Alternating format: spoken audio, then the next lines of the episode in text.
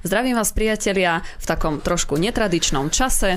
V útorok o 20. hodine dnes tu máme uh, špeciálnu reláciu a takisto tu budeme mať dnes špeciálnych hostí, ale na úvod uh, privítam Davida Pavlíka, ktorý je tu už tradične stále s nami. Tak, tak, zase ja zdravím vás uh, dnes tento špeciál bude špeciálny aj v tom, že bohužiaľ nedostanete priestor, takže mm, nemusíte drať klavesnice, nemusíte ťukať do telefónov, dnes si oddychnite, urobte si kávičku a užite si reláciu. Ja len dúfam, uh, David, že nebudeš kýchať, lebo si chytil tesne pred reláciou trošku takú nejakú alergiu na niečo, alergiu, neviem.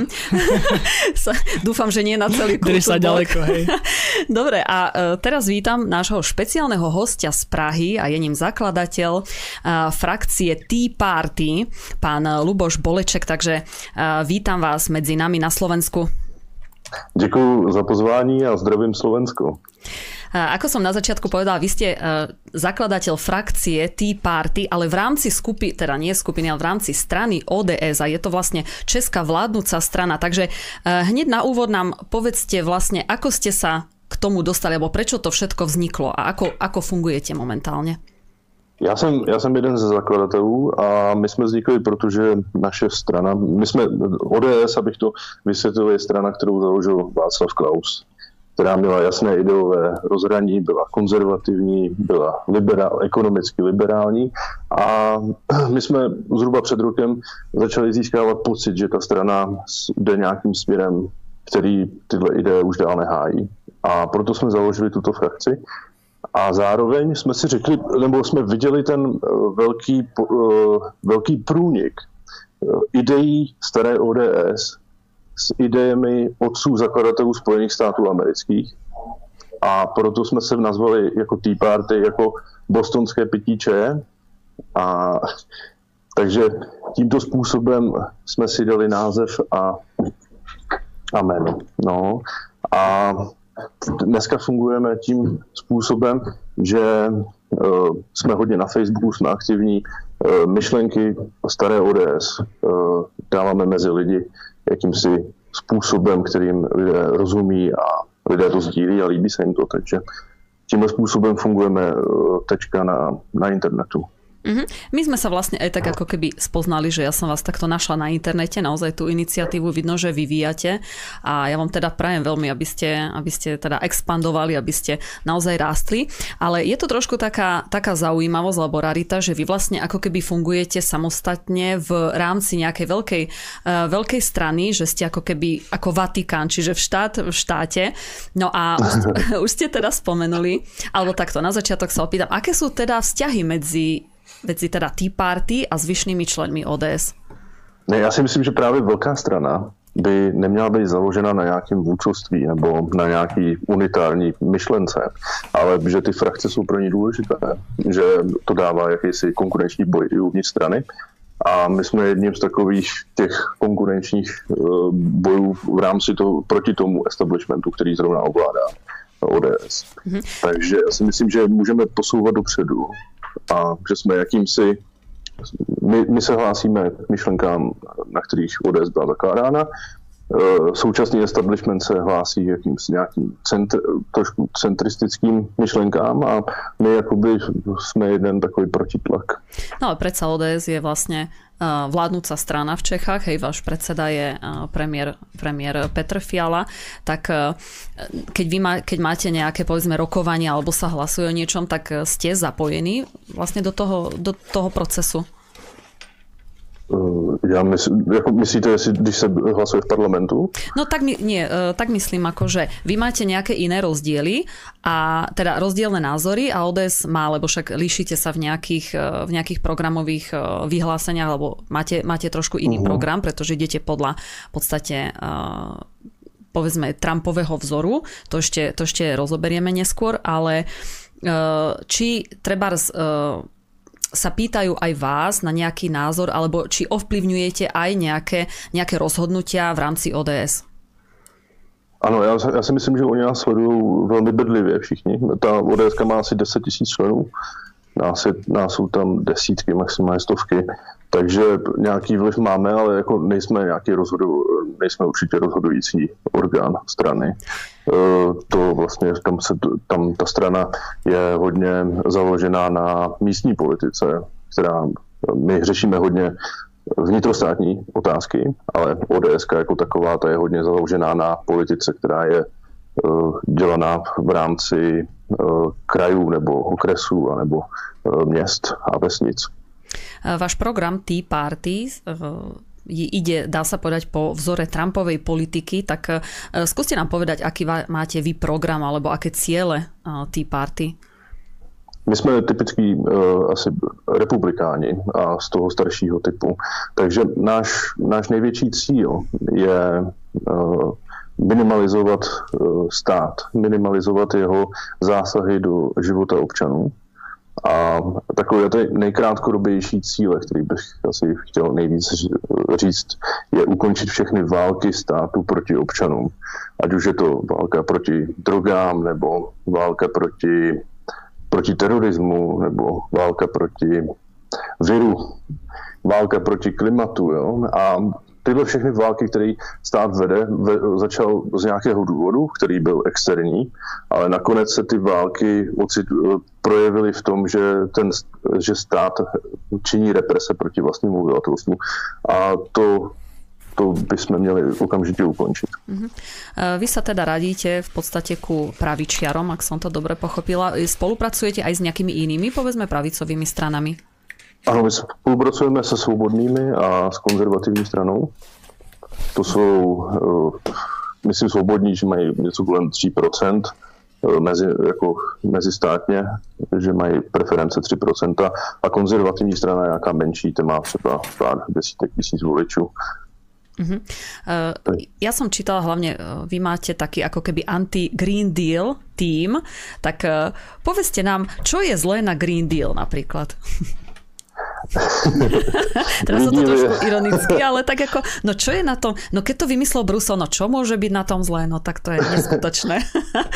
Green Deal je typickou ukázkou uh, nějakého velkého lobbingu nějakých korporací a cizích mocností. A to, co vidíme na Green Dealu, takže když se jenom podíváme na to, kam proudí konečný, kdo je, kdo je konečný beneficient Green Dealu, tak to jsou jako mezi státy je to Rusko a Čína a mezi korpora, a korporace. Korporace, které budou přerozdělovat a e, čtvrtý jsou, je establishment, který bude přerozdělovat peníze střední třídy k směrem k těmto korporacím. Takže e, Green Deal je špatně v tom, že obrovským způsobem schudne střední třída a chudí lidé možná budou dostávat nějaké žebračenky a vydělá na tom velké korporace, které si tyto peníze rozdělí a politici, kteří je budou rozdělovat. Mm-hmm. A učiní to Evropu obrovsky zranitelnou z bezpečnostního hlediska, protože budeme závislí na Číně a Rusku v rámci energetiky. Uh-huh. Ja to napríklad osobne vidím aj na autách, na elektromobiloch, lebo dnes som akurát čítala, že tie auto e, batérie, alebo tie mm, akumulátor, akumulátory, e, že vlastne rapidne teraz porastú ich ceny a pritom ako je to najdrahšia súčiastka, bez ktorej sa vlastne ten elektromobil nepohne. Takže vidíte napríklad aj v tom, že tie nevýhody toho elektromobilu no v těch drahých ne, jsou, ne, samozřejmě, oni eh, v rámci Green Dealu chtějí zakázat auta se spalovacím motorem, jo, mm-hmm. což je eh, prostě naprosto neuvěřitelný, jako by, co si to dovolují. Eh, oni, si, oni mají takovou představu, že je tady nějaký technologický pokrok, který je řízený státem. To se nikdy v životě se to nestalo, kromě, kromě NASA, která dokázala dostat člověka na měsíc ale i NASA už dneska nefunguje a těch peněz, kolik to stálo, to bylo neuvěřitelné.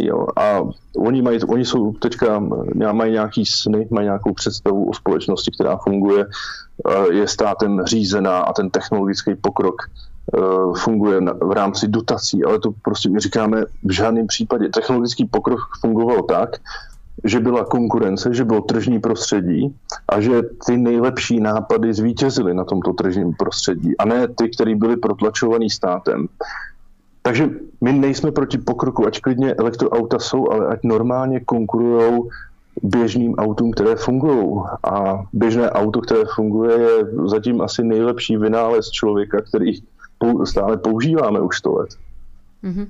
No ja teraz poslednou dobu sa, sa pribúdajú na internete aj videá, kde stále tie elektromobily v radoch stoja kdekade a proste čakajú no. na to nabíjanie. Tam to sú obrovské problémy s tými elektromobilmi, takže ja si myslím tiež, že ten sen o, o tom science fiction, ktorý, ktorý oni majú, tak ako im, sa im celkom rozpadá, takže s tým úplne súhlasím. Ale napríklad ešte e, v rámci e, toho Green Dealu chcú napríklad aj zakázať jesť meso.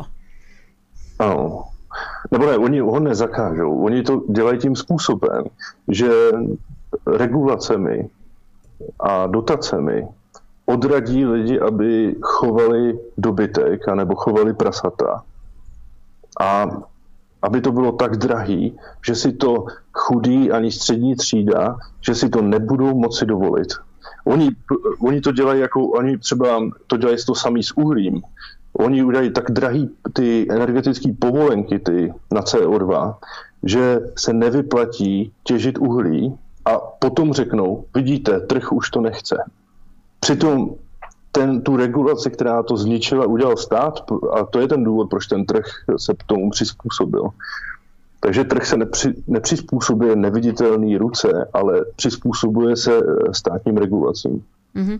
Ako minulý rok, ešte aj teda počas, počas pandémie, tak bolo tiež veľmi veľa nespokojných farmárov, ktorí nakoniec ešte vyhadzovali svoju úrodu, ale bolo to e, ako keby e, oficiálne e, proste je, bol to následok pandémie, ale v skutočno, skutočnosti už začali, e, začali nejaké tie legislatívne a presne ako ste povedali, tie všelijaké zásahy, kedy, e, kedy oni, tí farmári, im sa naozaj vôbec neoplatilo nič. No a myslíte si, že teda e, ten Green Deal speje k tomu, aby sme boli závislí len na tých, povedzme, veľkých reťazcoch alebo, alebo na tých veľkých korporáciách zo všetkých? Áno, áno, áno je, to, je to vlastne, je to, bude to nejaký druh korporát korporátního socialismu, který ani nevíme, jak to bude přesně vypadat, ale že budou mít obrovský vliv korporace a potom establishment klidně nikým nevolený, jak je to v Bruselu, a tito lidé budou rozhodovat o našich životech a to je vlastně celý ten asi cíl a no, je to určitě tak.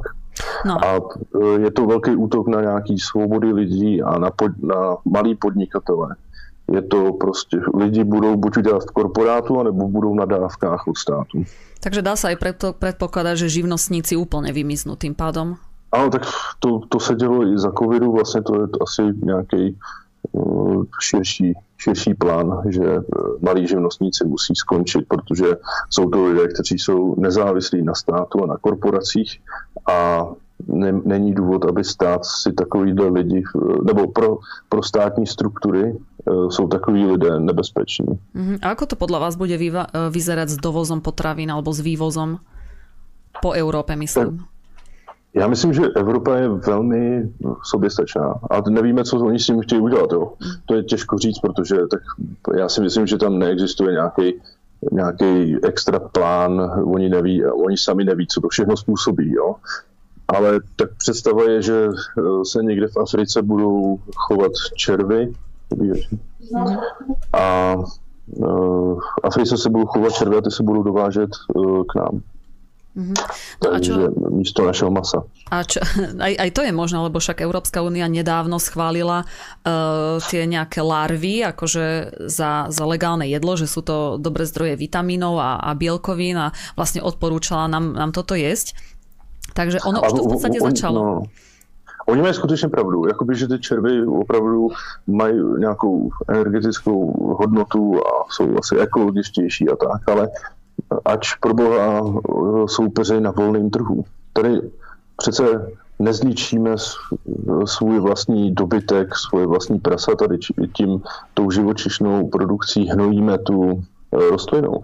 Ač, ať klidně si tady někdo pěstuje červy, ať je prodává, ale pro boha nikdo netlačí. Jako státem, násilím.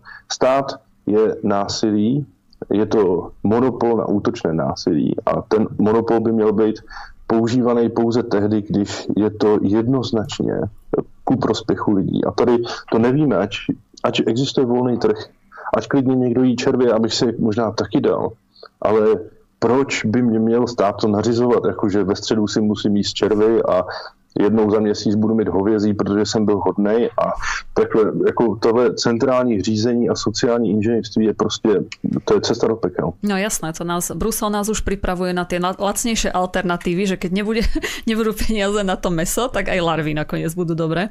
No, ale, ale oni způsobili to, že, nebude ty, že nebudeme mít ty peníze na to maso. To je prostě to, oni jsou hasiči nějakých problémů, který oni způsobili a Jasne. tím, že hasejí jeden problém, tak vytvářejí deset dalších. Ano. A tímto způsobem se ten stát zvětšuje a zvětšuje. A kdyby jsme se, kdyby jsme se koukli třeba v 90. letech za takovýhle stát, nebo v 89. za takovýhle stát, který dneska lidi nezvonili klíčem a oni zvonili za svobodu a demokracii a nez, nezvonili za demokra- nějakou bruselskou demokracii. Jo. No, za bruselský centrálny systém hlavne. No, za bruselskú monarchiu, ako ja ekonomiku. No. Niekedy bolo Rakúsko-Uhorsko, teraz máme Bruselsko, takže asi tak, hej, mám presne a to, to Rakúsko-Uhorsko bylo asi, asi menší stát, než je teďka, jo. A ale ta válka, ta, ta válka proti lidem je ze všech směrů a chtějí nám nařizovat, kdy máme nosit roušky, kdy se mám, co si máme za medicament píchnout do těla, co máme jíst ve středu, ve čtvrtek a co nemáme jíst a jestli máme v hospodě kouřit a nebo nebudeme. A tyhle zásahy prostě, ať lidi jsou rozumní a lidi si dokážou sami říct, co je pro ně dobrý a co ne. Já vůbec nechápu, prostě tyhle elity si myslí, oni mají člověka, za blbce a oni jsou ti vyvolení, kteří budou tomu blbcovi říkat, co má dělat. A ten člověk potom teprve bude šťastný. A my, my říkáme přesně opak. Ano? No, no, je všechno teď. som to ne, nerozumela. No, ešte som sa chcela k tomu vrátiť, že e, veľmi veľa vecí Brusel skrýva za klimatickú krízu, za, za tieto veci, čiže všetko sa, e, všetké zlé veci, ktoré sa dejú, tak sa teraz veľmi krásne dávajú, dajú zakryť do tej, do tej klímy a kríza a proste a Green Deal a neviem čo. A takisto napríklad je to aj s leteckou dopravou, ktorá, ktorú tam Brusel rieši a uhlíkové stopy a všetko nám škodí a, a hlavne tie lietadla lietadla, tak čo, aj, čo na, na toto hovoríte, na tento problém? Ne, oni jakoby všechno, aby si ospravedlnili svoje zásahy států do našich životů, tak všechno je krize. Všechno je válka a krize používají tuhle válečnou e, retoriku. Válka proti globálnímu oteplování, válka proti viru, e, válka proti Rusku naposledy. Jo. To je reálná, jo, ale, to je, ale jakákoliv krize působí na to, že stát musí zasáhnout a lidi požadují zásah státu. Přičemž, jak se ukazuje třeba eh, ohledně koronakrize, taková Florida a tyhle státy americké, které jsou svobodnější, tak ty žádné zásahy státu neudělali. Jeli tam uh, normální politiku jako vždycky a nic extra se tam nestalo. Vlastně ty výsledky jsou velmi podobné, jenom to, že nemají zničenou ekonomiku. No a to, to, to samé s klimatem. Jako my tady zachraňujeme klima, přitom Evropa, i když bychom přijali, že CO2 způsobuje tohle všechno, tak Evropa produkuje asi jenom 8% celosvětového CO2, tak eh, a my budeme omezovat na polovinu. Jako to je prostě naprostý šílenství. No. Sociální inženýrství a oni vytvoří problém, anebo aspoň uh, uh, že jako ukážou, že je problém, který vůbec problémem není a potom řeknou, že mají pro něj geniální sociálně inženýrské řešení a my to máme přijmout a podřídit se. Áno, to s tým úplne súhlasím a presne to je napríklad aj, e, čo sa týkalo tej treba z leteckej dopravy, tak dlhé roky sme tu počúvali, ako, ako máme všade letie, že je to najlepšie, naj, najlacnejšie a najbezpečnejšie. Zrazu je to problém, lebo fakt teraz vidno, čo sa týka tej klímy, tak sa tie problémy naozaj vytvárajú. To, čo tu fungovalo roky, tak zrazu už, už nie je dobre. Najprv to bolo dobre, teraz to dobre nie je. A čo sa týka tej Floridy, tak ináč na, tej, na Floride majú, tam je senátor republikán Ron DeSantis, tuším, ale ten je... Guvernér guvernér, pardon, ale ten je úplne úžasný, pretože ja ho tak sledujem aj celú pandémiu aj tak a jemu sa vždy podarilo všetko presadiť, čo chcel. A naozaj tam ľudia veľmi, veľmi netrpeli ani tými obmedzeniami, ani tým všetkým. Takže to je naozaj taký príklad toho. A prežili tú koronu, prežili ju v pohode, nemali tam žiadne extrémne čísla, eh, aby teraz sme mohli povedať, že to naozaj nefungovalo. Všetci, všetci sú v pohode, takže tá Florida bola naozaj taká, taká v pohode. A eh, čo by, keby ste boli teraz ako tí party, povedzme, zvolení za vládnúcu stranu, ako, ako by ste teraz túto situáciu, ktorá je, ako riešili? Tak všeobecne myslím v Česku, čo by ste teraz zaviedli alebo čo by ste zrušili? My bychom zrušili asi spoustu úřadů a možná, jako kdybychom měli plnou, kdybychom měli plnou moc, tak pravděpodobně od, necháme, od, kdyby lidi nám dali třeba 70% ve volbách, jo, tak bychom zrušili asi 90% státního aparátu a vlastně nechali bychom jenom takové ty důležité věci, o které by se stát měl starat, jako je třeba armáda nebo vymahatelnost práva, nějaká velká infrastruktura. A takový opravdu takový jenom základ a zbytek bych, bychom nechali na svobodách lidí, aby lidi sami se rozhodli, aby mohla být nějaká svobodná soutěž mezi lidmi a to by vlastně byl asi naším cílem. My jsme založeni na takové ty rakouské ekonomické škole, jako je Hayek a, a další, takže mm, jsme naprosto proti nějakýmkoliv zásahům státu do, do života lidí, anebo e, zásah státu pouze v případě, že je jednoznačné, že to vede k pozitivnímu výsledku pro vlastně celý, celý ten kolektiv. Uh-huh. A v čom vás tak, povedzme, očaril Trump, že ste teda, čo, čo ste od neho prebrali? Aké tie politické rozhodnutia alebo nejaké, nejaké programové veci? Tak Trump je, e, je skvělým příkladem nějakého záporného hrdiny, které vytvořili média, ale, ale všichni ho tady v Čechách znají, proto my využíváme Trumpa a jeho myšlenky k tomu, aby jsme propagovali republikánskou politiku jako celek. Je to, je to vlastně nějaký marketingu, je to marketingová osoba. Jako, a uh, ukazuje se, že on sice uh, říkal některé věci kontroverzně, že nebyl takový ten intelektuál, že byl populista, že spíš mluvil pro lidi, než pro nějakou intelektuální mediální kastu, ale že teď se ukazuje, oni ho strašně kritizovali a ukazuje se, že měl vlastně prakticky ve všem pravdu. Že když prosazoval energetickou nezávislost Ameriky jako záruku míru ve světě, když prosazoval uh, zmenšení státu a uh, no, no prostě ukazuje se, že Trump měl pravdu navzdory dnešnímu establishmentu a mediální scéně. No, Takže je, je pro nás dobrým príkladom. No. To je aj pravda, lebo o, je veľmi veľa prieskumov, ktoré som čítala, vlastne takých, takých menších amerických, že ktoré vlastne tvrdia, že oveľa lepšie teda bolo za Trumpa v podstate a že ľudia to naozaj pocítili aj na ekonomike aj tak. Ďalšia vec je, Amerika nikde neútočila za Trumpa, Trump vyjednal všelijaké tie dohody, ako ja, ja som určite teda priaznivec Trumpa, určite nie teraz určite. tohto, tohto Bidena, teda tej bábky, ale, ale Trump naozaj aj vyjednal veľmi veľa, veľmi veľa dohôd, rokovaní zmluv, takže naozaj ja si myslím, že pokiaľ by bol Trump dnes uh, teda na čele Ameriky, tak si nemyslím, že by dokonca došlo ani k tejto vojne, ktorá momentálne je. No to samozřejmě ne. To si, to si uh, takisto myslím. Tak ta, ta, ta, ta válka začala, protože je slabá Evropa, je závislá na ruských surovinách a uh, evropský establishment dělá všechno pro to, aby závislá byla, aby se ta závislost prohlubovala. A takže my jsme slabí, nemůžeme nikoho bránit, takže se tady dělá spousta prázdných gest bez nějakých reálných výsledků. A zároveň Amerika byla energeticky nezávislá, všechno těžilo na Aljašce a v jiných, eh, v Texasu a tak.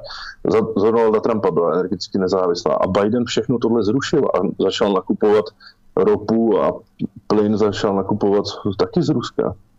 No hmm. tak čemu se divíme? Jakoby to je to je prostě všechno souvisí se vším a nejhorší na tom je, že ti lidi, kteří nejvíc nás e, činili závislými na Rusku, tak dneska jsou ti první, kteří ukazují na nějakou ruskou pátou kolonu a jsou hysteričtí a ukvičení. To je naprosto neuvěřitelné, co se tady děje. Myslíte si, že Trump má šancu vrátiť sa do čela Spojených štátov, napriek tomu, že je všade blokovaný, i keď teda spustil svoju sociálnu sieť, ale predsa už to nie je taká mediálna kampaň masívna, než zažíval predtým? Ne, ne, on určitě, jakoby, kdyby kandidoval, když bude na tom dobře se zdravím, tak určitě vyhraje, jakoby to je asi. No, o tom nikdo nepochybuje. Teď jde o to, jestli je to dobře, jestli by třeba neměl podpořit uh, prezidentský kandidatuře DeSantisiho, který je mladší a který je výkonnější a který prokázal na té Floridě, jakože je to lídr, který ho lidi rádi následují.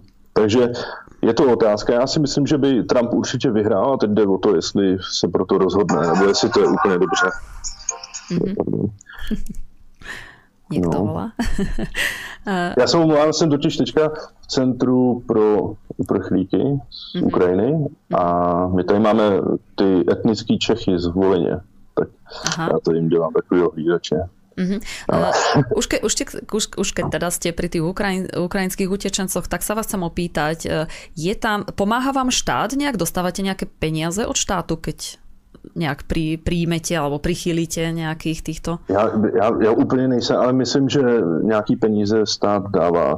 Myslím, že asi 180 korun, což je asi nějaký kolik? 7 euro na jednoho člověka na den mm-hmm. asi, jako na ubytování. Mm-hmm. Tuto máme podobné, tuto vlastne teraz schválili, až v podstate dnes sa podpísal Lex Ukrajina, takže my tiež už vlastne budeme tu dostávať na to. Dobre, keďže... Ano? Co máme, co máme, tak stát opět využil týhle tragédie, která se stala k tomu, aby posílil svoji moc. Jo. E, stát udělal nouzový stav opět mm-hmm. kvůli uprchlíkům a stát taky e, jmenoval komisaře nebo nějakého vrchního cenzora proti dezinformacím. Takže opět, opět stát využil lidské tragédie k tomu, aby posílil svoji moc. Naprosto neuvěřitelné a je neuvěřitelné, že to dělá předseda naší strany. No práve. No a s tým súvisí ešte aj moja posledná otázka. A budete kandidovať alebo chystáte sa nejak odtrhnúť od ODSky? Ne, ne, tak to zatím ne. My jsme, zatím naše stanovisko je, že jsme konzervativní a že bychom stále měli zůstávat ve velké straně, ale těžko říct, co se bude dít, jo? protože tady se bude, budou se zdražovat potraviny, bude se zdražovat všechno a já, my nevíme, jakým způsobem na to vláda Petra Fialy zareaguje. Jestli, se, jestli třeba náš stud nebude už tak velký, že radši odejdeme jako byste vlastně. Mm-hmm. Takže nevíme, jakým způsobem se to bude Takže zatiaľ máte vlastne také stanovisko, alebo mm, neviete, čo predseda, predseda bude alebo nebude robiť. Čo si myslíte, čo, čo je za tým? Alebo kto je za tým, za tým jeho rozhodnutiami takými nečakanými? Já myslím, tak on, on jako není uh, svým svojí politikou se hodně změnil od roku 2014, co do ní vstoupil, a, nebo 13 možná, eh, co do ní vstoupil, takže je, je to těžký a eh, těžko říct, jaké tlaky jsou na něj, jaký lobistický, lobistický skupiny na něj tlačí, kdo je sponzorem strany, kdo je vlastně, jaký technologové moci se kolem něho ocitly. Co je, jako, co je vidět, tak eh, nejbližší okolí jeho jsou apolitiční politici, kteří jsou prostě nějaký tech, opravdu jako technologové moci, takže těžko říct, eh, co vlastně zamýšlejí, jaký budou jejich další plány. Zatím to vypadá, že jim jdou velice dobře zákazy, ale mm. skutečně něco řešit, to, to v tom asi trošku ztrácejí.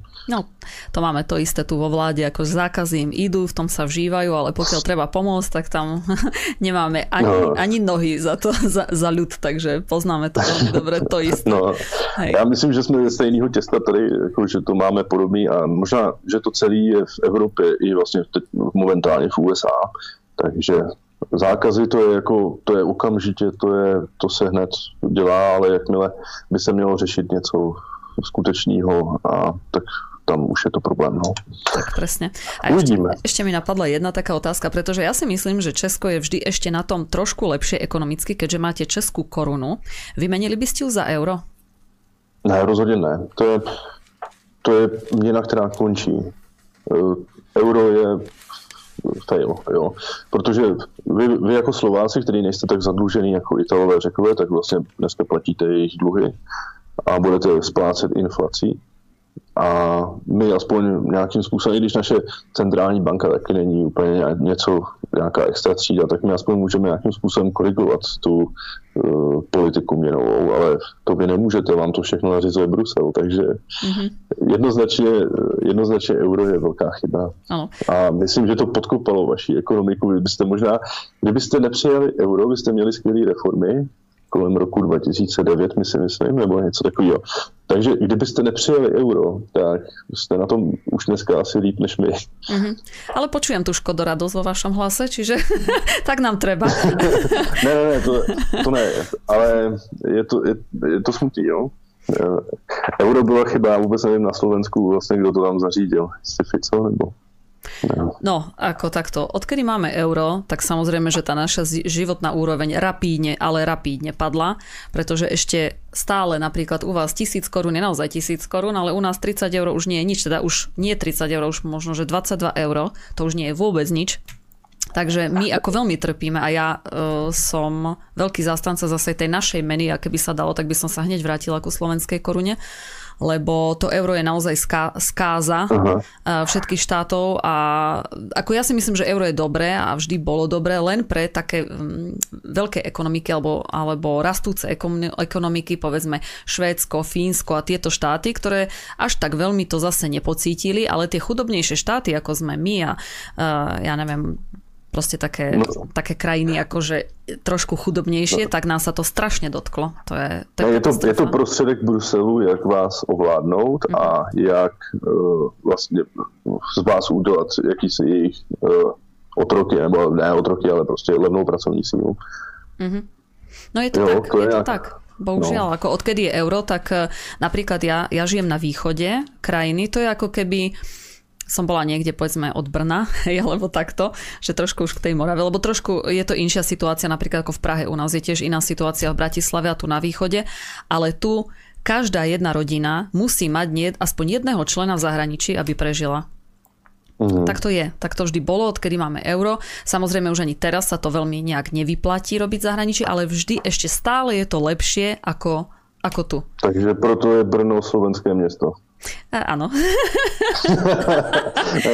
ale, e, my nejsme ani zastánci úplně, jako my jsme zastánci koruny, ale nejsme úplně i zastánci centrálního bankovnictví. Mm-hmm. Možná ještě by byl přijatelný nějaký zlatý standard, ale to je jako složitý, ale spíš nějaká decentralizace měny, aby si každý mohl používat klidně i bitcoin a jakýkoliv platební prostředky, aby, že stát má obrovskou moc jenom díky tomu, že ovládá finanční toky a tím, že bychom odstranili tuhle moc, tak by vlastně stát už nikdy nemohl nabít takové velikosti, jako má dneska. Mhm, ale spolupráca, povedzme taká obchodná spolupráca medzi krajinami sa vám pozdáva, alebo by ste volili no, radšej, to je jako radšej samostatné Česko, teda že by všetko tam sa, sa produkovalo iba tam?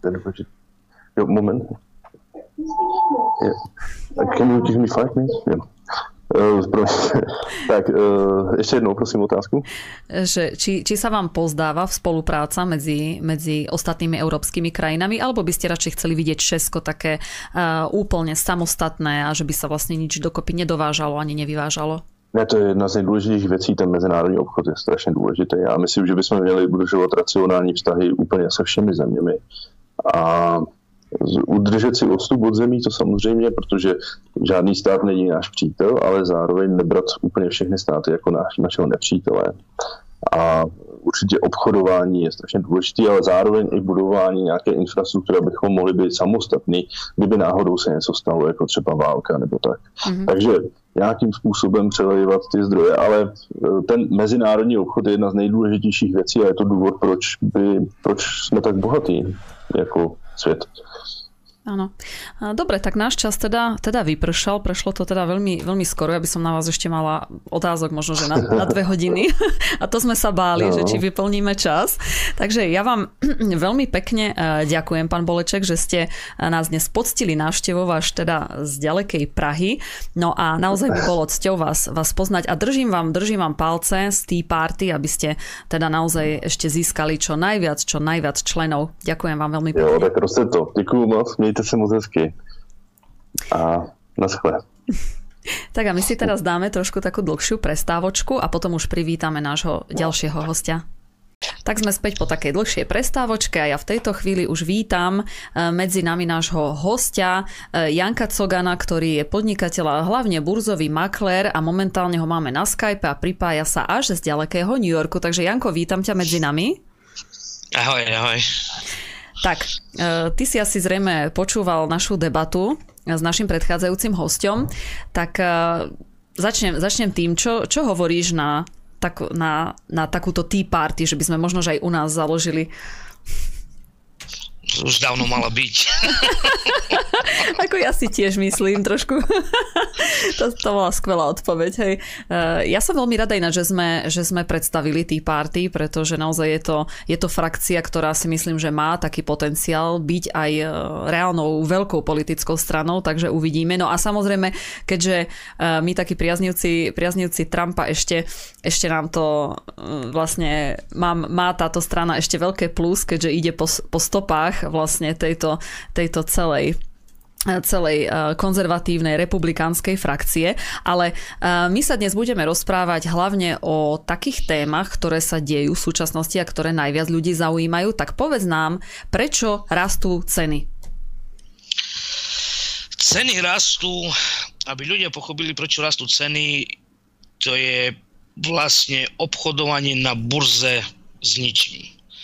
To znamená, že keď v televízii ma vysvetľujú, že proste vzniká nejaká panika a preto ľudia kupujú, to je, má s tým úplne čo najmenej spoločné, pretože uh, na burze sú vlastne dvaja tých obotníkov je viac, ale jedni sú na strane Bears ako medveď, druhý je Bulls. To znamená, že medveď tlačí tú cenu dole a Big, ten Bull vlastne tlačí tú cenu hore. Medveď predpokladá, že cena v budúcnosti spadne nižšie a ten Bull predpokladá, že tá cena neskôr vyjde vyššie. A teraz, čo sa stáva, musíme rozumieť e, pojem futures, to je vlastne do budúcna. Vy, keď si chcete proste konzumer musí nakúpiť e, obilniny alebo materiály od e, producenta, ten, ktorý to produkuje. A tým pádom, že to nemá kde ako skladovať, tak si, za, si vlastne zabezpečí do budúcna určitú cenu, za koľko to kúpi. Ale čo sa môže stať, je takisto na druhej strane ten bear, ktorý predpokladá, že uh, povedzme počasie bude uh, dobre, bude dosť vody a tým pádom povedzme, že obilniny budú rásť. No a tým, s tým, že budú obilniny rásť, tak uh, tá cena tej komodity nebude taká vysoká. Tak ono predpokladá, že spadne dole. No a tu je to, čo musíme, ľudia musia pochopiť, čo je vlastne short selling. To je niečo, ľudia kupujú akcie a komodity na trhoch s tým, že v budúcnosti pôjdu vyššie. Bear tlačí dole, ale v akom systéme to funguje je tak, že ten bear si vlastne požičia akcie od niekoho, kto už tie akcie vlastní. Tak on si to požičia za malé percento a hneď ich na tej burze predá. S tým, že očakáva, že to pôjde dole. No a tým pádom, keď to pôjde dole, začne to klesať, tak on to vtedy kúpi naspäť a vráti to tej osobe, ktorej to kúpil. A ten rozdiel si vlastne nechá. To je, to je vlastne jeho zisk. Ale čo sa môže stať, je, že vlastne bude situácia, ak je teraz, je, bude kríza s, dodavateľ, s dodavateľským reťazcom a tým pádom to tlačí cenu hore. Ľudia začnú kupovať, pretože komodita začne ísť vyššie a vyššie. No a ten to bol na strane, že tá komodita spadne, tak je prinútený kupovať tie, tie akcie, ktoré si požičal a predal, je teraz nutený kupovať ich naspäť za vyššiu cenu a tým pádom, že on to kupuje za vyššiu cenu, tak vlastne dvíha tú cenu hore. A ten človek, ktorý vlastne nič nemal, lebo oni iba obchodujú so vzduchom, tak začnú to tiskať, tiskať ako umelo dvíhať cenu vyššie, aby ten druhý bol prinútený to kúpiť za oveľa vyššiu cenu a potom to vrátiť naspäť. Uh-huh. A to sme teraz napríklad videli so pšenicou a hlavne nikel, ktorý sa používa na výrobu batérií a takýchto vecí. Kde cena vzrastla nikel z 35 tisíc dolárov za tonu na 100 tisíc. A potom zadržali uh, ako tradovanie, obchodovanie 8 dní sa mi zdalo, nejako to bolo, tak, nejak tak to bolo. No ale Janko, najväčší dodávateľ, alebo medzi najväčších dodávateľov niklu a aj lítia, tak patrí, uh, patrí predsa Rusko. Presne tak. Presne tak, no a najväčším, najviac odobrateľov a ten nikl sa hlavne používa na uh, výrobu batérií do, do elektromobilov. to sme tu spomínali presne. to, je hlav, to je vlastne hlavná surovina a takisto na stainless steel uh, neres. Neres sa to volá doma, no. Mhm. Takže Čína vlastne tlačila cenu dole, Čína vlastne tlačila cenu dole aby mohli za lacnejšie kúpiť, aby mohli menšie výdavky na výrobu batérií a nereze. No ale našla sa iná banka, zistili, že vlastne majú veľa akcií požičaných a teraz ich prinútili kúpiť za vyššiu cenu, pretože oni začali kupovať vo veľkom. No a vyšlo to z toho, že za jeden deň, to, to nebolo ani deň, to bolo pár hodín, to vyšlo hore cez, cez 110% sa mi zdá. Mm-hmm. Takže oni, čo ty si vravel vlastne, že sa ovplyvňujú ceny, že oni, tak to znamená, že sú to veľmoci, povedzme Čína, a, alebo...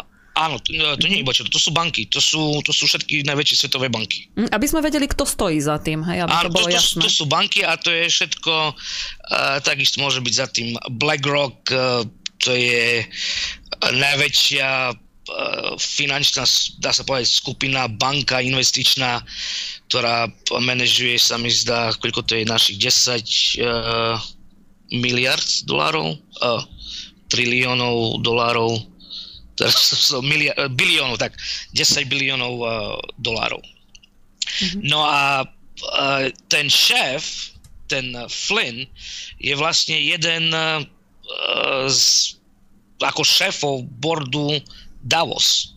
Mm-hmm. Veľký propaganda uh, Green Energy a takisto, aby ľudia do roku 2030 nič nevlastnili a boli šťastní. Uh-huh, uh-huh. Takže, takže súhlasíš v podstate s tým, čo sme rozprávali s pánom Bolečkom, že ten Green Deal to je vlastne ako keby umelo e, vytvorená, vytvorený nejaký problém e, a skrýva sa to za klímu, ale v podstate tam ide o to, aby sa nabalili korporácie?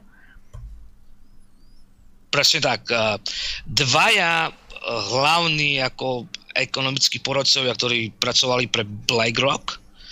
Teraz jeden z nich je finančný, hlavný ekonomický finančný poradca pre Bidena a druhý pre Harris, Kamalu Harris, vice prezidentku.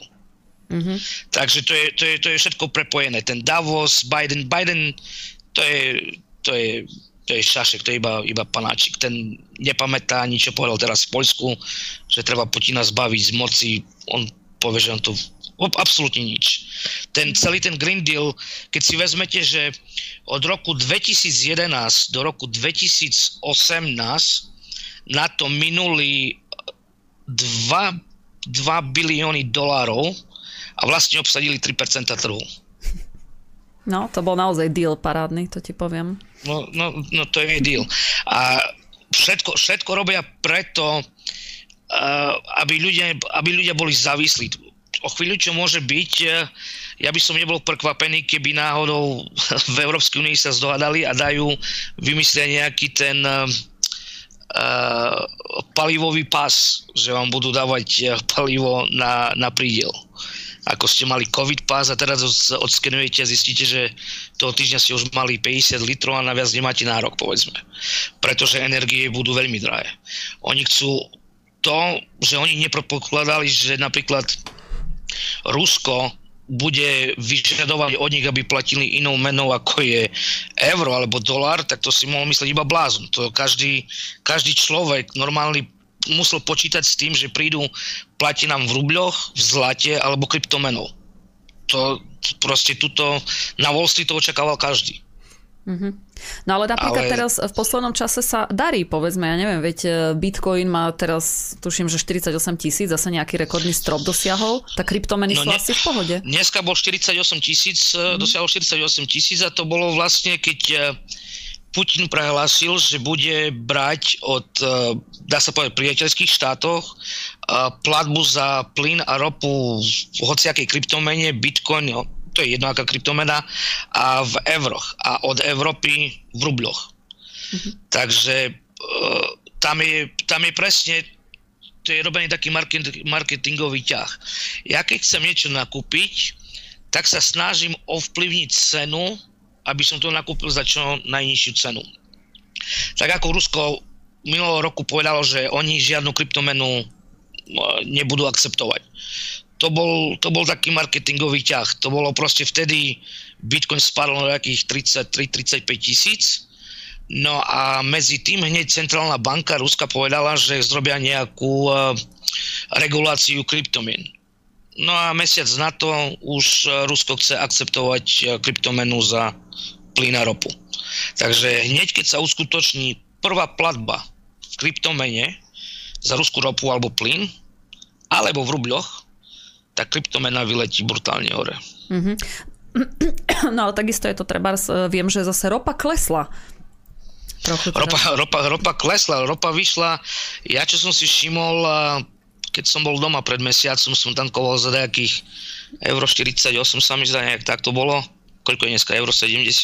E, dnes euro 93 ja som dávala za diesel, ale, ale nie za benzín, to neviem. Za neviem. diesel euro 93? Áno. Dnes som tankoval akurát. Nie, euro 93 ozaj. Wow. No a uh, ropa dneska spadla pod 100 dolarov.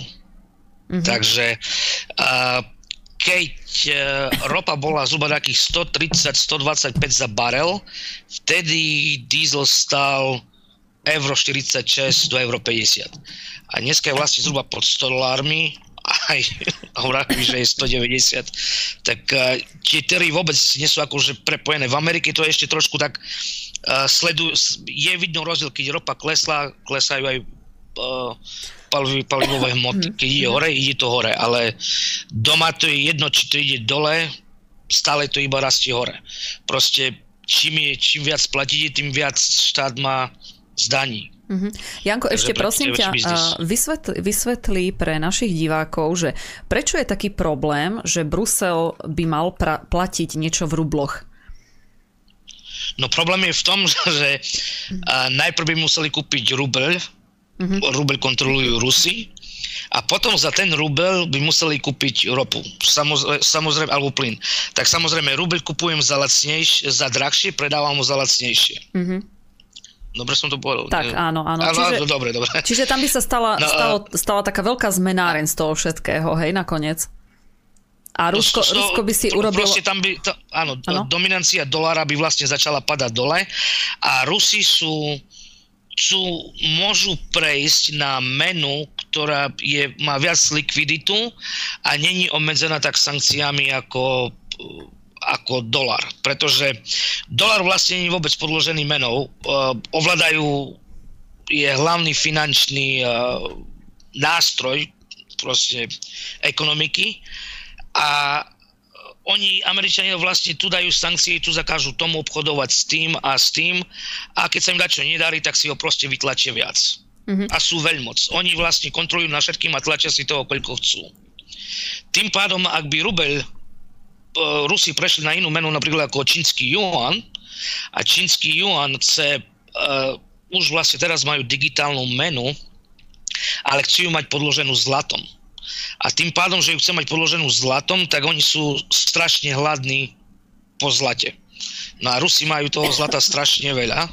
Majú teraz, uh, v ruských bankách je asi okolo 20% celkového zlata, čo majú. No ale uh, jak teraz, ako teraz uvalili tie sankcie na zlato, to zlato sa nedá, vlastne by nevedeli nájsť tú transakciu, komu vlastne Rusi, uh, čo vlastne nakúpili za to zlato.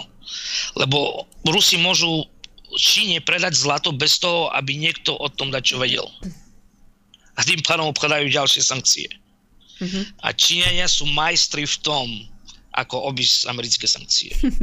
No a čo hovoríš teraz ale celkovo na sankcie, ktoré sa, ktoré e, v podstate už niekoľko štátov, vrátane Ameriky, ako v kuse v kuse uvalujú na to Rusko. Ako myslíš si, že naozaj tie sankcie môžu zničiť túto veľmoc?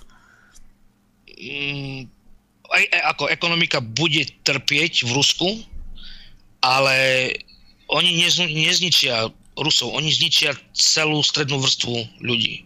Mm-hmm. Tá, tie sankcie nie sú zamerané iba na Rusov, tie sankcie sú normálne zamerané na všetkých. Proste stredná trieda nebude mať na nič. A inflácia bude rásť, už, už sa ani už sa ani tak nerozpráva o inflácii ako o recesii. Lebo recesia, dneska napríklad hlavné ukazovatele burzy, to je taká krivka, sa volá yield, spadla pod nulu. To znamená, že keď spadla pod nulu do zhruba roka 18 mesiacov by sme mali vidieť recesiu. Mm-hmm. No a recesia to už je, vy keď si vezmete, že ľudia nakupovali domy alebo robili refinancovanie požičiek, keď boli úrokové sadzby úplne dole, tak robili to na prepočte toho, že koľko zarábajú a koľko, akú hypotéku si môžu dovoliť. Ale keď si to vezmete dneska, že nafta, benzín je koľko 80% hore zhruba, a potraviny, všetko ide hore, tak vlastne tie výpočty už im nebudú sedieť. Proste si budú musieť rozmyslieť, či dajú na strávo, zaplatia energie, alebo zaplatia uh, tú hypotéku. Mm-hmm. Teraz ďalšie, čo sa stalo, je, že uh, komerčný, komerčné priestory, napríklad veľké banky. Tu v Amerike teraz jedna v Chicagu a jedna tu v New Yorku proste odozdali kľúče banke a konec, nemáme, ideme preč. Takže to môže nastať veľký domino efekt. Mm-hmm. No nás tu práve, že teraz takto učia, že uh, nevadí, že je všetko drahšie, hlavne nech tu nie je vojna. Hej? Teraz sú také najnovšie tieto slogany, ako najnovšia podľa mňa manipulácia ide práve z takejto strany, že hlavne buďme radi, ako síce plaťme viac, ale hlavne buďme radi, že nemáme tú vojnu. Lebo takto idú teraz, tak, toto je najnovšia propaganda médií, alebo, alebo po, uh, v solidarite s Ukrajinou radšej budeme platiť viac. Tak čo ty no, no. na to hovoríš? My sme v ekonomickej vojne. My sme vo vojne. Tu je to, že vojna, kde ľudia zomierajú, je, je jedna vec. Ale tu je, tu je veľká vojna medzi Ruskom a Amerikou. To proste, áno, Amer- Ukrajinci, nevinní ľudia zomierajú, ale oni si ani vlastne neuvedomujú, že bojujú za americkú propagandu. Mm-hmm. A, a to si... je to je proste Rusko Rusko chce, nechce byť závislé na americkom dolári. A americký dolár to môže skoro pocítiť. Pretože ako sankciami teraz ako sadli na Rusov, že im to, tie sankcie, čo uvalili na Rusu, to, to je to nemá ani Severná Korea, to nemá nikto, ani Irán. A tým pádom ostatné, ostatné veľmi krajiny, napríklad ako Brazília, Argentína, eh, teraz si, vezm, si vezmite, že vy máte vlastne uh, devízy v iných, centr, v iných bankách, v iných štátoch, povedzme v Amerike, v Nemecku, v Kanade, vo Francúzsku. Tam máte vlastne tie rezervy. A teraz uh, oni vám uvalia sankcie a vám z- zamrazia to zlato, peniaze, devizy, doláre, eura, čo tam máte a tým pádom nemáte k tomu prístup tak ako Rusi. Tak čo sa vlastne môže stať, začnú tie peniaze z tých iných štátov vyberať a tým pádom nebude taká cirkulácia tých dolárov vo v tom, ako v tom obehu. A mhm. to už je vlastne narušené. A tým pádom, že je to narušené, tak môžu prejsť viac k mene, ktorá je viac, dá sa povedať, e, krytá zlatom, čo môže byť čínsky yuan a začne sa obchodovať v juane tým, tým pádom americký dolár padá. Mm-hmm. Čo podľa teba bude s eurom? Euro pôjde dole.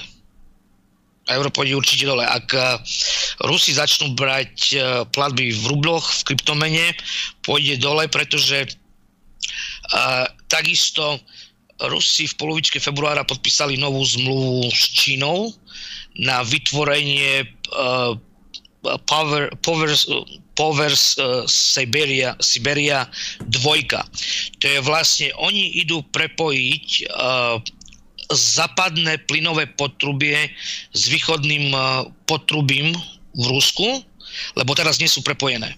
A tým pádom, že to prepoja, tak všetko plyn, ktorý teraz ide vlastne do Európy, budú môcť presmerovať do Číny. Mm-hmm.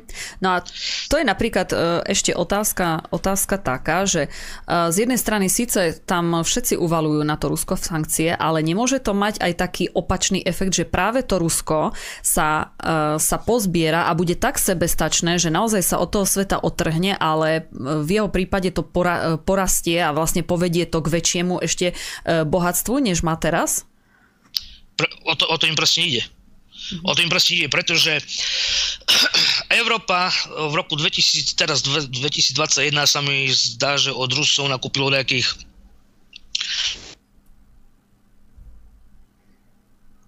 No, si tam.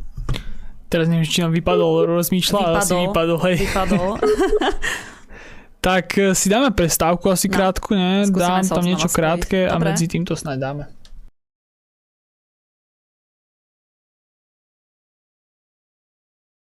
Keď... Už máme späť, dobre, dobre, teraz dobre, tak bol si chvíľku preč.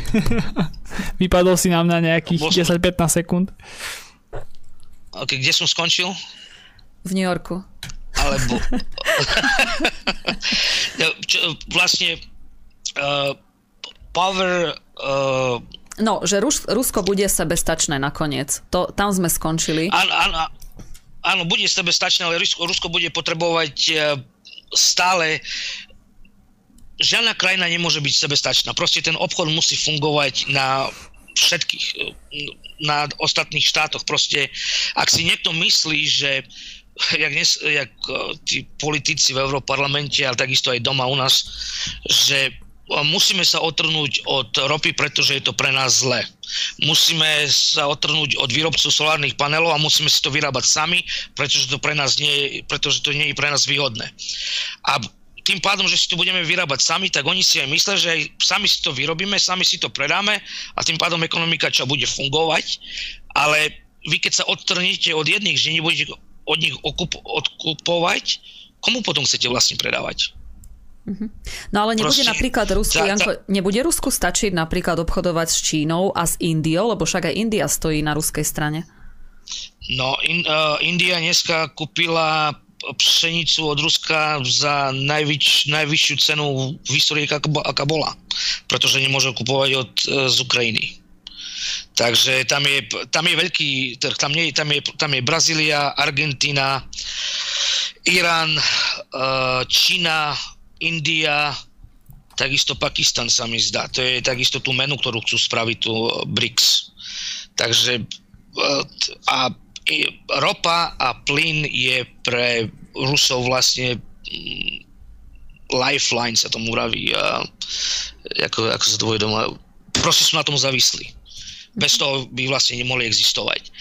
No ale tým pádom, že oni sa dajú na Čínu, tak budú ten dopyt, Čína bude, bude chcieť oveľa viac ropy a plynu z Ruska, pretože je to pre nich výhodnejšie brať plyn z Ruska po potrubí ako z Ameriky ten stlačený LNG. Mm-hmm. Ináč ten stlačený LNG, čo som, e, nie je to tak, že ten dokáže produkovať len alebo dodávať len Amerika? N- uh, Amerika má najviac, uh, aj Rusi dodávajú Číne takisto LNG, ale Amerika má naj, najväčšiu fabriku na spracovanie plynu, ho stlačiť do tej kvapalnej formy. Takže Američania sú vlastne najväčší exportéry LNG na svete. Takže môže sa stať, keď vlastne Rusko by e, sa Európa odpojila od Ruska, tak budeme zrazu všetko brať z, tej, z Ameriky? Nie, pretože Amerika nemá také, uh, také množstvo toho plynu. A druhá vec, v Európe to nie je kde skladovať, pretože nie sú terminály. Uh-huh. Uh-huh. Takže tam, tam fakt reálne hrozí, že na druhú zimu bude veľký nedostatok plynu. Mm-hmm. To, čo vám vravia, že ten, tá ropa alebo plyn príde na kade, inokade proste nepríde, pretože takisto olejový kartel OPEC, plus to je tá Saudská Arabia, tí hlavní, čo ťažia ten olej, tak oni sa vyjadrili jasne, že oni proste nezvyšia vývoz ropy, pretože politika sa nemá miešať s ich biznisom. Politika je politika, oni proste do toho nemajú zasahovať. A oni si veľmi dobre pamätajú, keď to bol iný ako politici, ktorý vlastne nemohlo sa cestovať, lockdowny, nemohlo sa lietať, žiadne dovolenky, nič. A ropa vtedy spadla tak dole, že keby ste chceli vlastne kúpiť ropu, tak predávajúci vám vlastne mal ešte za ňu zaplatiť. Takže oni boli strašne stratoví, no a teraz majú čo, dvihnúť ropu otočiť kohutík, aby zas menej zarábali a viac produkovali. Pre nich to není výhodný obchod. Amerika má ropu, ale Biden nechce ťažiť. Amerika má plyn, ale Biden nechce ťažiť. Nič. Proste tam je ten systém nastavený tak, aby ľudia nemali. Mm-hmm. To, je, to je proste, máte doma chladničku plnú jedla, a dieťa chce jesť a mu vy mu poviete, dneska nie. Dneska príde už bol. Dosť. Mm-hmm. Myslíš si, že to, to všetko smeruje k tomu, že naozaj bude ten veľký reset? Je, všetko naznačuje, naznačuje tomu, že tak to bude. Mm-hmm. A čo, čo by sme, ja si, čo by sme my ako Slovensko teraz... mali robiť, aby sme takto, aby sme sa ako keby zachránili, aby sme neboli ekonomicky zničení, takí bežní Slováci? Celý svet je prepojený tak, že každý bude zničený. Jedine, že každý začne zasadiť zemiaky a zeleninu a pesto chovať a kravy, prasata, vrátiť sa 30-40 rokov naspäť. Mm-hmm. Takže Bill Gates je vlastne najväčší, uh, sú, najväčšia súkromná osoba v Amerike, ktorá vlastní najviac hospodárskej pôdy. Mm-hmm. Už tam takisto musí vziať nejaký náznak. Na čomu to asi bude? No. Tak možno, že tam postaví nejaké vakcinačné tieto centra, nejaké obrovské. No a, teraz, a, a, a, a tu je druhá vec. Všetko je teraz uputané na Ukrajinu a medzi tým mm. dneska schválili štvrtú dávku pre ľudí 50 a hore. To nikto nevidí. Povinná štvrtá dávka teda? No, booster ako ten štvrtý bude, mm-hmm. bude už dneska je schválený tu v mm-hmm. Amerike. Mm-hmm. Takže chvíľu to bude aj v Európe. Mm-hmm. No zase u nás zase Európska lieková agentúra zase schválila liek, dokonca teda už navrhuje, aby bol schválený liek na prevenciu koronavírusu. Ja budem zajtra hovoriť o tom v správach, takže e, áno, áno, v tieni Ukrajiny sa tu dejú veľké veci s koronou a veľmi veľa hoaxov sa teraz v pohode priznáva, že áno, tak to je, ale nejak nikto tomu nevenuje pozornosť. A, a to, je, to, je, to je presne tak, za, za veľkým škandálom potrebujete vytvoriť proste nejakú iné divadlo, aby tá celá pozornosť bola odputaná preč. Napríklad takisto sa ukázalo, vyšli to americká CDC, dala, zverejnila čísla, kde odpravili čísla, deti, ktoré boli nakazené, nakazené covidom, tak vlastne je o 25% menej, ako v skutočnosti ukazovali. Mm-hmm. Takže takisto dospelí, ktorých počítali, koľko je nakazených a koľko umiera, tak počítali nepočítali dospelých od 18 eh, rokov do 46 rokov. Takže tá skupina ľudí bola úplne uh, preč. Takže keby ich počítali, že koľko bolo nakazených a koľko zomreli, tie čísla by úplne ináč vyzerali. A to všetko teraz ide vonku. Len nikto tomu nevenuje, nevenuje žiadnu pozornosť. Ja áno, ja musím povedať, že ja áno.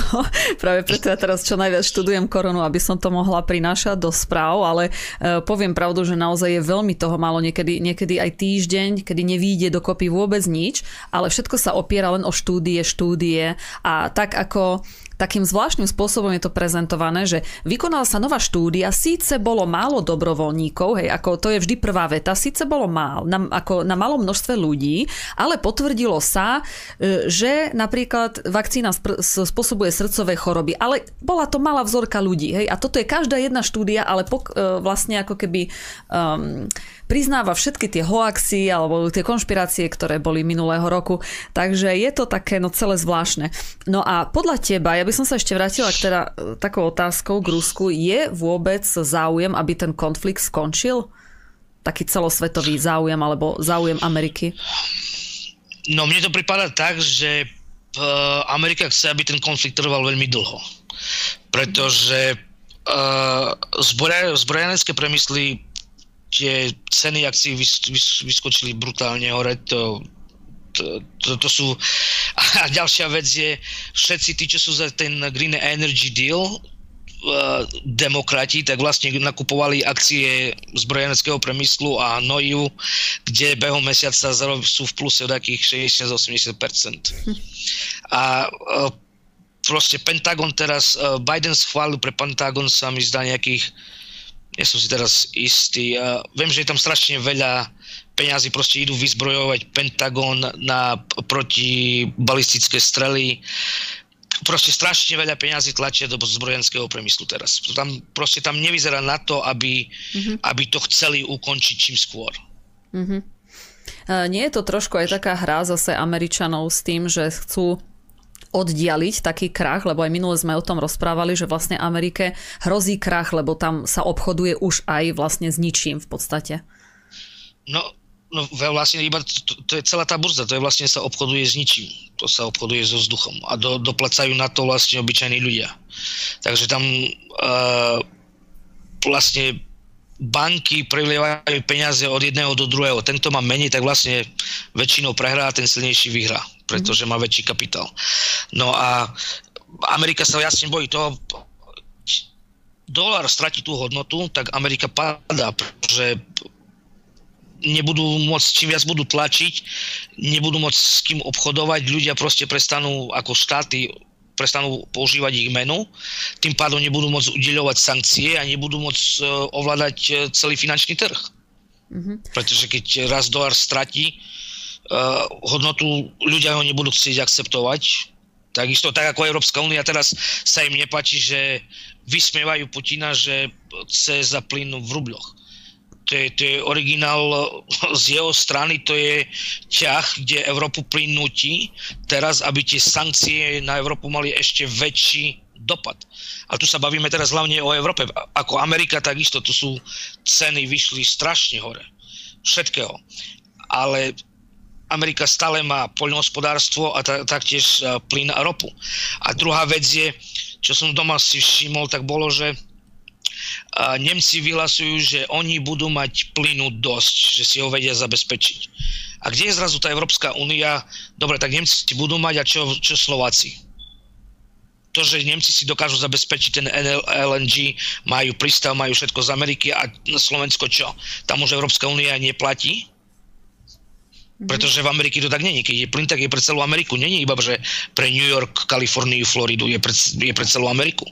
Ale čo sa týka energií, tak e, zrazu Nemci svoj, e, svoj plyn, Slováci svoj plyn. Ja neviem, ja neviem, skade chcú Slováci brať. Keď mm-hmm. si myslia, že Amerika to všetko uh, zabezpečí, to to, to nebude existovať, to sa nedá. No ja si nemyslím, že Slováci si myslia, že Amerika všetko zabezpečí, to je len ako, možno, že prezidentský palác si iba myslí, že to tak bude, ale to je tak, keď sa, keď sa niečo hodí, tak sme EÚ, sme jednotní a sme neviem čo, a keď sa to nehodí, tak samozrejme presne každý si ide na, na to vlastné triko, ako sa povie. Takže, takže je, to, je to presne tak, ako... A tu, tu, áno, tu je to presne vidno s tými energiami, e, s tým plynom to, to keď som videl, že každý si, napríklad Taliani majú veľké zasobníky, takisto Taliani ved, môžu uskladňovať ten LNG, ale my Slováci nemáme kde ho uskladňovať. To je, to, to nie je iba proste neexistuje, aby sa Slovensko otrlo od toho plynu. To, je, to by vlastne vtedy by Putin ako Rusi by utrpeli, ale tým pádom, že majú ešte stále Čínu a Indiu a iných odberateľov, tak by to bolo, ale pre nás by to bolo to by malo katastrofický dopad. Mm-hmm. No to Janko, je, ja sa... To je re- recesia. Nie na dru- Keď si pamätáte v 2008 roku, ako spadol ten uh, housing market, ako spadli domy, tá bublina, keď praskla, no. tu dneska tá bublina je. A tak to vyzerá, že dneska praskla. Takže tu, keď bude recesia, fakt, vravím, vrátiť sa 30-40 rokov naspäť, začať pestovať. Hmm. No my možno, že Slovensko budeme ako jediná krajina, ktorá naozaj dodrží ten Green Deal fakt, že budeme musieť, budeme musieť teda chodiť na bicykloch a e, pestovať zahrádky a samozrejme nie jesť meso, takže my budeme asi jediná, ale budeme možno, že najzdravšia krajina z celej EÚ nakoniec. A ešte budeme aj otužili, lebo nebudeme si môcť dovoliť vlastne ani kúriť, ani nič. Takže aj tak to môže dopadnúť, no. Po, ďalšia, ďalšia vec, uh minulého roku, v roku 2021, v Amerike v Chicagu sa na čikagskej burze sa začala, sa začala ako obchodovať s vodou. Viete si predstaviť, že s vodou sa bude obchodovať takisto ako s ropou? Hm. A sme doma.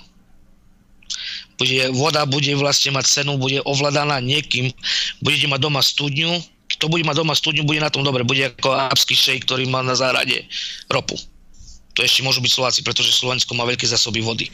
Ale keď bude už voda kontrolovaná, totálne kontrolovateľná bankami, tak to, to, čo spraví s potravinami a so všetkým, to bude neskutočné. Mm-hmm. Preto, lebo už, už nemajú s čím obchodovať, tak vymysleli vodu. Mm-hmm. No a ďalšia vec je, takisto a ten, ten potravinársky reťazec teraz takisto ako je preseknutý. Sri Lanka už trpí, už majú nedostatok potravy. Dneska či včera vyšlo, že Tunisko takisto. A zrazu čo bude? Tak Amerika a Európa bude, musíme zachrániť e, Afriku, Tunis a Sri Lanku, pretože ľudia hľadovajú, tak musíme im z toho dať. Sme predsa nejakí tí, ktorí pomáhajú.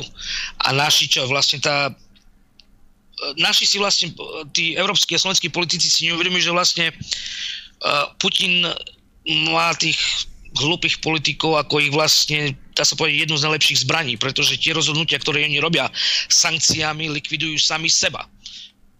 Rusi nemusia vypustiť žiadnu raketu, na čo vypúšťať, vypúšťať raketu, keď môže Putin použiť zbraň, hľad ako zbraň. Keď bude mať človek čo jesť, na čo, na čo to bude ísť? To je... Mm-hmm. Rusi, a Rusi sú známi tým, že vlastne hlad vedia používať ako zbraň. Hm.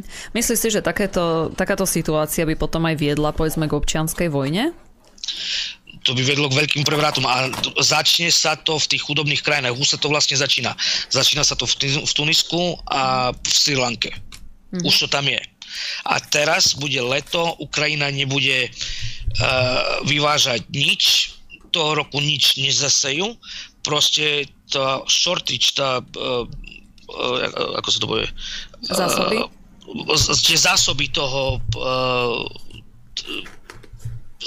pot, pot, potravy budú nízke. Mm-hmm.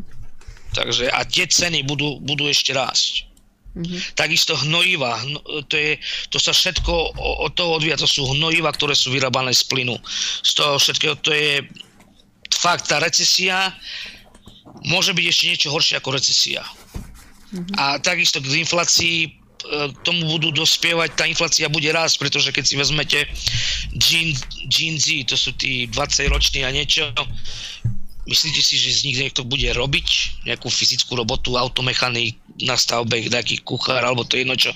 Keď v dnešnej dobe každý je iba za počítačom, Instagram a snaží sa každý byť nejaká Instagramová hviezda a hrať počítače. Proste uh, nebude pracovná sila Mm-hmm. A tým pádom, že nebude pracovná sila, tak všetko bude rásť hore. Mm-hmm. No dobre, Janko, ďakujem ti teda za info. Ja si myslím, že týmto katastrofickým scénárom môžeme teda aj ukončiť dnešnú reláciu. E, ešte ináč mimochodom máme tu aj veľa manažérov. Teraz tie vysoké školy chrlia uh, samých manažérov, takže neviem, koho chcú síce manažovať, ale máme tu strašne veľa manažérov. Sú síce väčšina z nich na úrade práce, ale sú manažéri, takže... Ako ja, ja, ja sa stále smejem z toho, že toľko vysokoškolákov z doma, koľko je s titulom, to je ja vravím, ja mám vysokú školu a moja vysoká škola je ulica. To, čo ja som zažil, tu ma žiadna vysoká škola nenaučí. To sa proste nedá.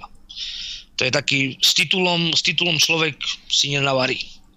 Tak. Takže, ale takisto nezasadia ani zemiaky. Tak ty ako kuchár napríklad, vieš niečo o tom, hej?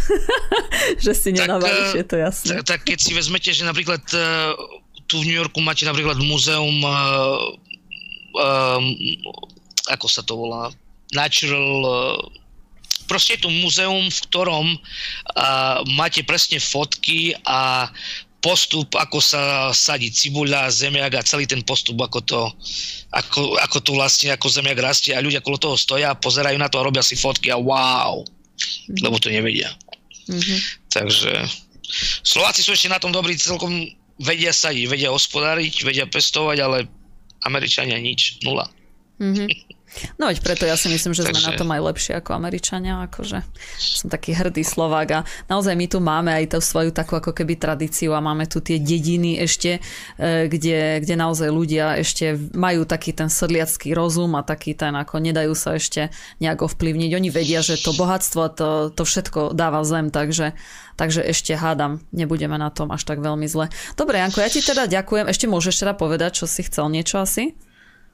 Ne, v pohode, ako vravím, ten, ten Green, G, D, eh, Green Deal je úplne totálny nezmysel. To je proste získať totálnu kontrolu nad ľuďmi.